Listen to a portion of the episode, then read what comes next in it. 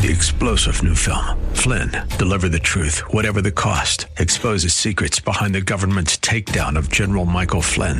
Flynn knew what the intel world had been up to. He ordered the first audit of the use of contractors. This set off alarm bells. He told the truth. He was the most dangerous person for Donald Trump to hire. They had to get rid of Flynn.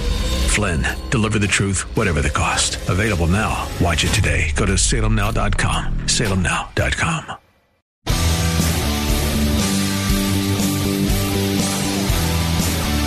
Are you looking for truth from God's Word that you can understand and apply to your life?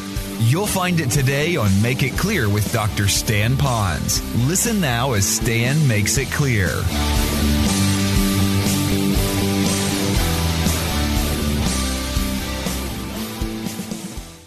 U.S. or whether it's in the beautiful hill country of Texas or the beautiful pastoral areas of upstate New York or whether the hustle and bustle of the mountainous areas of northern Georgia, I have to tell you, this is a beautiful place in which we live.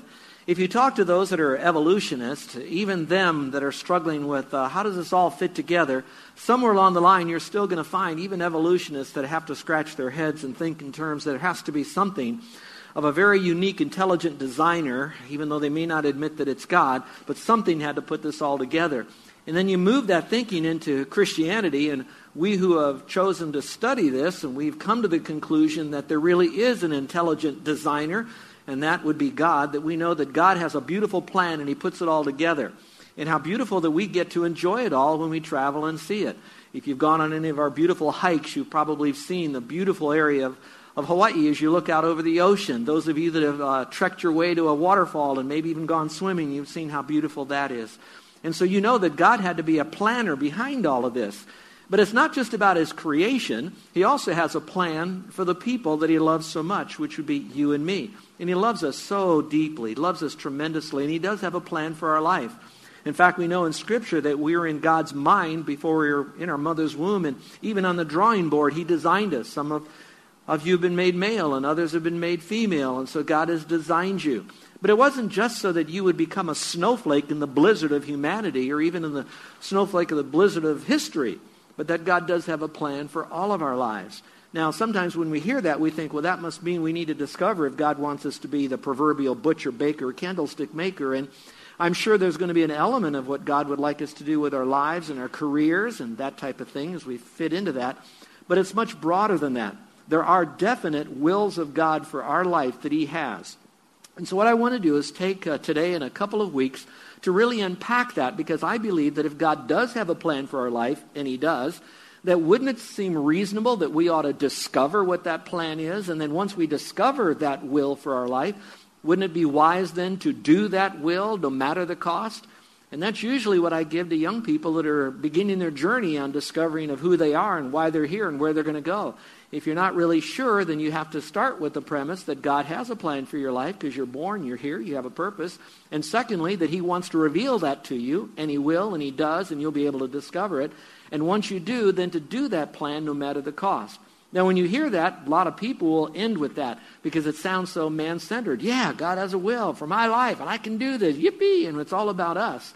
But ultimately, whatever will that God has for our life, and there is, it's ultimately to bring the greatest glory and praise to him, because all of us have this so that he would get all the glory and all the praise. So now, here we are. How do we discover God's will? Well, we're going to begin with a very, very popular verse, and it's popular because it seems to wrap it all up into one little section of two verses on discovering God's will. But I'd like to tell you that that is a good place to begin. In fact, it is the foundation of where we might begin to discover God's will, but that's not the end of it. Scripture has 33,000 verses, and of course you've heard me say many times, and you will hear me say it again, to know God's will is to know God's word. We get that. But next week, Lord willing, and if I complete today's message on time and get you out of here in time for this wonderful lunch we have, I'm going to begin giving you what I would call at least 6 different areas so that you can discover where does God say this is his will for my life in Scripture. And he is crystal clear to reveal this is God's will for our life, and he actually says that. And we're going to go on a little bit of a Scripture journey to find out what they are. At the end of it, you're going to hear the last point, which will be then you can discover whether you're to be that proverbial butcher, baker, candlestick maker. So instead of jumping to that, let's begin where we should begin. So I hope you brought your Bibles today, and if you did, I'd like you to open them to Romans chapter 12, Romans 12. If you came without a Bible, that's all right. You can scoot next to someone who has one. You could reach under the chair in front of you or your chair, pick out a Bible. You can also look at it on the screen. You can also follow along in the worship notes that were provided for you. So if you have your Bibles, again, Romans chapter 12, verse 1 and 2. And I think it would be really neat for us to do something we don't do very often here, but that would be to read this passage of Scripture together out loud. It's very short, but it's very, very powerful. So would you join with me, and you can follow along maybe with the verse that's printed there in your notes, all right? Romans chapter 12, verse 1 and 2. Let's read it together out loud. Let's begin.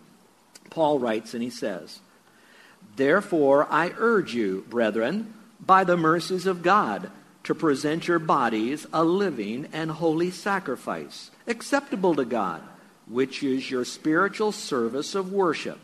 And do not be conformed to this world, but be transformed by the renewing of your mind, so that you may prove what the will of God is, that which is good and acceptable and perfect."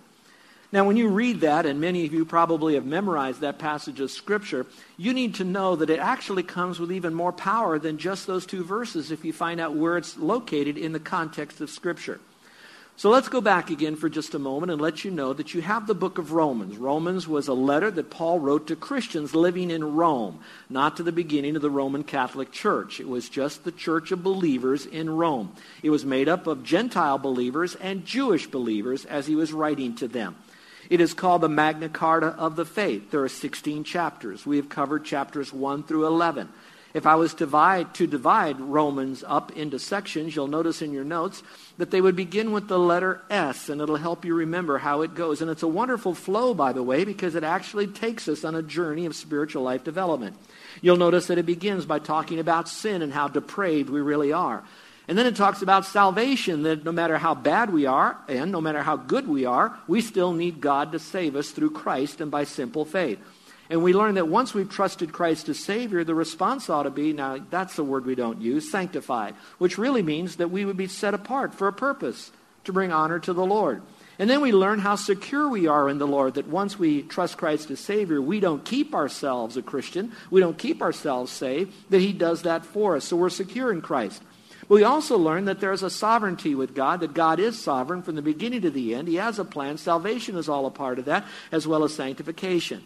Well, now we're beginning chapter 12, and from 12 to 16, we're going to learn, as a result of the sin and being saved from it, and now being set apart, secure in the Lord, and knowing the sovereignty of God, we are to serve the Lord based on these truths. And so that's what you're getting. Now, for some of you that are new in your Bible study, you're going to find that generally the epistles, which are really letters that Paul wrote, they begin with what we call doctrine. This is what you're to believe.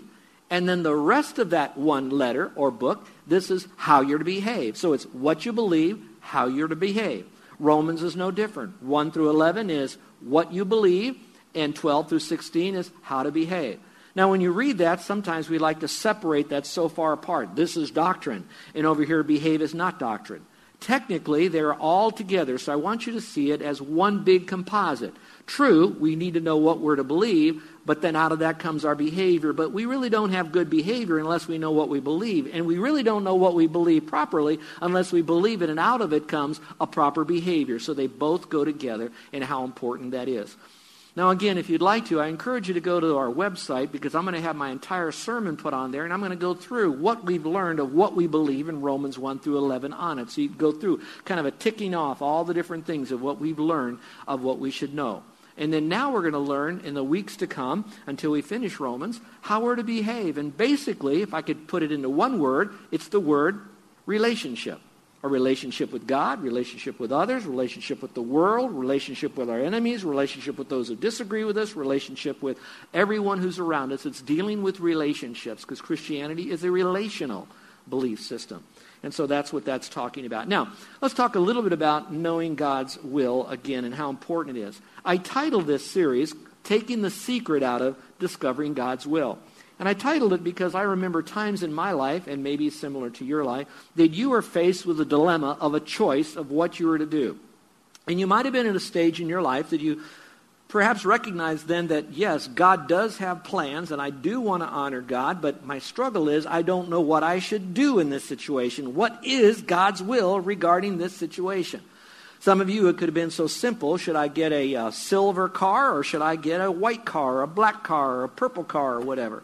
Some of it could have been even more dramatic, would be, should I marry this person or not get married at all? Or what should I do with a lifelong relationship? All right, that might have been a struggle that you had. Some of you were in school and now you're having to decide what educational system and curriculum you're to take to spit you out with a particular degree that'll make you marketable in the world of careers that are there. And you were just struggling with that. And if you think that I'm different than you, no, I had those times. In fact, I was a little more dramatic than that. I could remember one time I was so I don't know what to do. And I said to myself, Lord, why don't you come down from heaven? You spoke to these guys in the Bible. Sit in that chair right now and tell me what I should do. Now, isn't that pretty dramatic? Now, I want you to know, be rest assured, I didn't do that last week, okay? I did that earlier in my walk with the Lord. But once I discovered these great truths, here's what began to happen. I began to have a greater confidence in the Lord that, you know, He has a plan for my life. And He doesn't make junk. How do I know that? Look at the earth. Look at the wonderful things that He's created all around us. The mountains, the plains, the water, the oceans, the fish, all of His animal kingdom. All of that's beautiful. And besides the way He made you and me as humans, He also has a purpose for us. For even the animals all had purpose in the schematic of what God had to have done. All for His glory. So I wanted His will. So my question to you is, first of all, do you believe there's a God? And if you do, do you believe that He has a plan? And do you believe He has a plan for your life? If you remotely believe that He has a plan for your life, are you at a stage in your life that you would like to discover what it is? Or do you want to wrestle God into your plan? Or are you willing to trust His plan, since He doesn't make junk, and say, all right, Lord, I want to do what You want me to do. Now let me remind you of something. If you truly want to do what He wants you to do, and you embrace the biblical principles we're going to learn over the next couple of weeks, don't worry about you having to do something that He wants you to do that you don't want to do. I want you to know that He will give you the desires of your heart. In other words, He will get you to desire what He wants you to do. And that's very special, because that happens not by you kind of making it happen. It happens supernaturally by Him. So trust His word. Trust Him to reveal His will to you, then give you the desire to do His will. And one more thing. He will also resource you to accomplish His will. So don't be so fearful thinking that, okay, if He asks me to do that, I may not be able to do that, and I'll be really in a dilemma. How can I do this? I won't have all the things necessary to accomplish His will. Once He reveals His will to you, you will have more resources than you'll ever think you have to be able to accomplish what He wants you to accomplish. And I'm going to tell you, when you're on that journey with the Lord, it is exciting, it's thrilling, it's full of joy, there's peace in your life. Everything that you ever wanted, He will provide for you. It is not mysterious, it is not secretive, it's something very easy to discover. And so I hope that all of us together that's hearing this message will go on this journey together, so that at the end of it all, we're embracing these principles, we're bringing glory to the Lord, and we are fulfilling His will, His plan for our lives. Well, let me give you just a few thoughts here from this passage of Scripture, verses 1 and 2 of Romans chapter 12, as we begin our journey here of discovering God's will, taking the secret out of it all. All right, so number one is the principle of salvation. So if you will, follow along in your Bible, and I'm going to kind of pick apart some of the words here because all of them are important. The principle of salvation actually begins by the phrase, therefore I urge you, brethren, which really means brothers in Scripture, by the mercies of God. Now, sometimes people think that we're all brothers because if you take us back, I guess you would say sociologically, humanity all the way goes back to the first parents, which would be Adam and Eve. And therefore, since they're Adam and Eve, our first parents, that must mean that we're all brothers and sisters. Technically, we're not, according to theology and God and His way of looking at humanity. He says we're all His creation, but we're not all brothers and sisters. In order to have brothers and sisters relationship, we have to have the same father.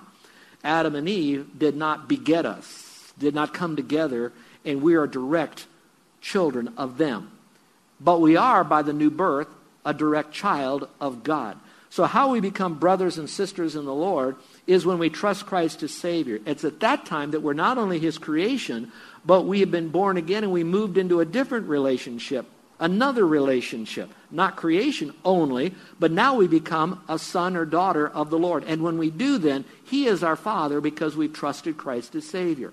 So when it says brothers here or brethren, this is very important. This is telling you that if you want to discover God's will for your life, the very first step into discovering that is you need to have God as your Father. And so if there ever was a first will for your life, it would be the will of knowing Christ as your Savior. That is God's will for your life. So if you want to know where is the epicenter of all of this, where is square one, it's going to be you trusting Christ as your Savior. This whole passage that we're going to study is predicated upon the fact that you are a blood-bought, born-again believer in Christ by faith alone. Let's go back to this verse again. He says, I urge you.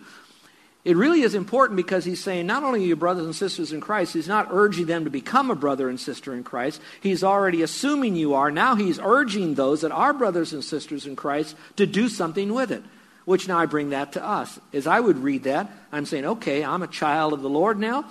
We are brothers and sisters in the family of God. And now he's urging us that by the mercies of God, we would do something to be able to discover God's will. One more time, emphasizing the fact that God has a will for our life. He urges us to do what's necessary to discover that will because it's a good and acceptable and pleasing will for your life and my life. So now, are you feeling the pathos of that urge to really do what's necessary to discover God's will? For me, I'd hate to miss that. I would hate to miss that. Those of you that have ever traveled down the highway, we get so dependent upon our GPS system because we don't want to miss our exit. We don't want to miss getting to our destination safely and on time. So we depend upon that GPS. We don't have to be urged to follow the GPS. Now let me change that. My wife would say that I have to be urged to follow it because sometimes I think I can find it on my own, all right? But let me tell you, God has a plan for your life. And it's a wonderful plan, and he urges us to discover it. But notice it says, by the mercies of God. Now, I thought about that. You have the word therefore and by the mercies of God. So when you see the word therefore, you ask yourself, what is that therefore? So in other words, he's building this truth of urging us as brothers and sisters to do something to discover the will of God. Now, he's urging us to do that, therefore, because of something that came before it. So I pondered that phrase, therefore, all of this, therefore, now do this. I was wondering, why was that there? So as I went to Scripture, I came to two conclusions, and I think they're both accurate. One is the bigger picture. He is writing to a group of people, and so just basically on what he wrote to the Romans, it would be all of what he said in Romans 1 through the end of chapter 11. Chapter 1 through chapter 11. All of that, therefore, based on what I taught you, this is what I urge you to do, brothers and sisters. Now, if I want to be more specific, because it emphasizes the mercies of God, then I would take the last 3 or 4 verses of the last chapter of verse 11, those verses right before chapter 12, verse 1 and 2. Now, why am I saying that? Because when the Bible was put together, it was written without chapters and verses. It was hundreds of years later before they decided to put chapters and verses together so that it would be easy for us to find phrases in here and the kind of sense where there'd be a break of a thought. But technically, it was just one long, we might say, letter without chapters and verses, one long monologue. So in this monologue, he's now to the point that says, therefore, brethren, da-da-da-da-da-da, because he said these other truths. And so let's take it back to the mercies of God. Well, first of all, the mercies of God for salvation is important because it says we're all sinners. Now, some are righteous sinners and some are depraved, wicked sinners, but we're all sinners. And when God brings forth salvation, he levels what I call the playing field. So it doesn't matter how good you are, you're still not perfect enough to go to heaven. It doesn't matter how bad you are, it still says you're not perfect enough to go to heaven. So to make it a level playing field, I have to make it by grace alone, through faith alone, and Christ alone. Now listen carefully. Titus 3:5 says it's not by works of righteousness that saves us. It's according to his mercies that saves us. Now when you're hearing that phrase, the mercies of God, what's so special about mercy? Let me try to one more time remind you the difference between grace and mercy. Grace is getting something we don't deserve. Grace is getting heaven as a free gift. I don't deserve it. God's going to give it to me. That's grace. Something I don't deserve, I get it. Now, what's mercy? Mercy is not getting something that I do deserve. Remember, I'm a sinner. And as a sinner, I deserve to suffer eternally the horrible, horrific consequences of my sin. And God says, whoa, whoa, whoa, whoa, whoa, whoa, whoa. I know you deserve to suffer that horrible consequence. My grace says, I'm going to not only keep you from that, but I'm going to give you something far better than that, even though you're a sinner. That's heaven. I, by my mercy, will prevent you from suffering those horrible, eternal consequences of it. So I give you my grace and my mercy, and it's found in the person and the work of Christ on the cross. And so he did all of that, demonstrating grace and mercy on the cross. And to us, he says, I want you to receive Christ as your Savior by grace alone, through faith alone, in Christ alone, for the glory of God alone. So once you've trusted Christ as Savior, based on his mercies to save you, based on his mercies to keep you saved, based on his mercy that you have your entire life for his strength and grace, he says, now I want you to do something with it. So principle number one is important. It's salvation. So I pray that you would humble yourself. We all have. I have. We've done it. We said, we're sinners. We don't deserve eternal life. We need a Savior, and you're the only Savior. So we come to you by faith. We're trusting in you as the one who died and rose again. We don't understand all of that, but we do believe you did that for us. That's salvation. That's square one. That's the epicenter. Now we can launch into discovering God's will, part two. So let's go to number two, the second principle. Once we've done that, it's called the principle of dedication and consecration. Now, some of you that are hearing this, you might think, well, dedication means I need to be a monk, or I need to go into the monastery, or I need to go into the ministry, or I got to go to seminary, or I got to do a lot of other spiritually sounding, kind of drippy liturgical stuff.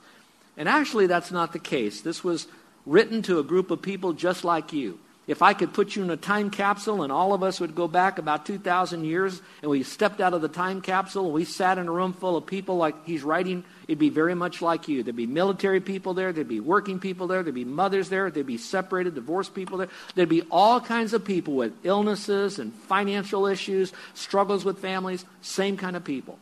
And to those people, he didn't say, join a monastery. If you want to discover God's will, go into the ministry. He didn't say that. But he did say this. Look at the verse. Present your bodies a living and a holy sacrifice acceptable to God, which is your reasonable service. So, I thought that's interesting. Before I ever am willing to do God's will, I have to start by just presenting myself to Him. Now, that sometimes could be the most difficult step to take. And that is where you're saying, I don't know what His will is. Why would I want to do it? I don't know if I know it. I don't know if I want to do it. And he's saying, before I reveal that to you, he says, what I want you to do is to have enough trust in me that what I have for you will not only be good for you, but it'll be glory for me. Are you willing to do that? And then you might say, well, Stan, that is a very difficult step for me. So here's my question. How much more difficult is it to trust the Lord to be willing to do his will even though you don't know it exactly yet than it was for you to trust in Christ as your Savior, and yet you weren't there when he died on the cross. You weren't there when he looked at you through those pained eyes, and yet you trusted him for your salvation. And you believe with all of your heart that when you die here, you're going to be absent from the body and you'll be present with the Lord. If you believe that, if you can trust him for that, yet you haven't seen it or touched it or smelt it, you believe it because you read it in Scripture and you know the veracity and the truthfulness of Scripture, you trusted that, can't you then say, all right, Lord, if I could fall back into your arms for salvation, I can fall back into your arms for your will, and I'm willing to do that. In a sense, that's what we're talking about when it says present yourself unto the Lord a living sacrifice. But I want to give you three words so that you can really see how it is and really hang yourself on these pegs. All right, number one, it's voluntary. Voluntary means that he's giving this to you as an urge. It is something you need to do, but he will not make you present yourself to him. It's a choice that you get to make. Now, in some translations, it's the word present. Some of you have the translation offer. What you do need to know, whether it's the word present or offer, it has the idea of a once and for all. It's where you're finally saying, all right, Lord, I can trust you as my Savior, but now I'm going to trust you as the Lord of my life. I know you're the Lord as my Savior, but now I'm going to trust you as the Lord, as the one who's going to be my CEO. You're the manager of my life, and I'm willing to do that. I'm presenting myself to you once and for all. Now, this is key, folks. You present yourself once and for all, and then every day we go back and we live up to that presentation that we've given ourselves to the Lord. That's the word offer. One writer said this. It says it's like a reservation. You're like saying, Lord, you have a reservation on my life. I'm like a table. You can come to me anytime you want and ask me to do anything you want me to do. I am yours. I belong to you. Now, you might have done that for salvation, but are you willing to do it for the rest of your life? Why would we do it in one area and then want to take back our life in the other area? If it's so sweet to trust in Christ and have our sins forgiven and enjoy the peace of the Lord then, wouldn't it be nice to have the continued peace of the Lord that we know that every moment of every day we are doing God's will of what he wants us to do? And so it's a voluntary thing. It is a choice. Number two, it's practical. It's a very practical thing. Here it says to give your bodies. Now, why would it say body to the Lord? Now, I know the Lord's got all of us. I get all of that. But he really, when he paid for our sin, he has our spirit, he has our soul. That's our very life. You're listening to Make It Clear with the teaching of Dr. Stan Ponz, founder of Make It Clear Ministries. Make It Clear is dedicated to taking the Word of God with clarity into every person's world. It is the support of listeners like you who make the ministry of Make It Clear possible. You can provide your tax-deductible gift to Make It Clear online by going to makeitclear.org. Or you can mail your gift to Make It Clear, P.O. Box 607-901, Orlando, Florida, 32860. Thank you for helping us Make It Clear. If you would like to have Dr. Ponz speak at your church or event, please send us an email at tellmemore@makeitclear.org. Thank you, and remember to Make It Clear.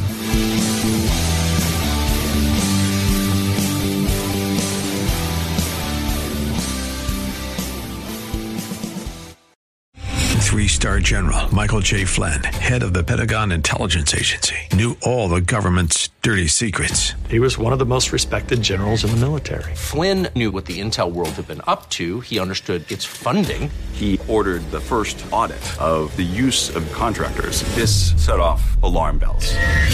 The explosive new documentary, Flynn, Deliver the Truth, Whatever the Cost, and covers the facts behind this scandal. Flynn told the truth. He was the most dangerous person for Donald Trump to hire. I find out the worst enemy that I'm going to face in my life is right here in America. They took my assessment and they wanted me to change it. And I was like, I'm not changing it. They had to get rid of Flynn. With in-depth interviews, archival footage, and never-before-seen personal records of the man behind the headlines. I just felt like I was drowning. Flynn, Deliver the Truth, Whatever the Cost. Available now. Watch it today. Go to SalemNow.com. SalemNow.com.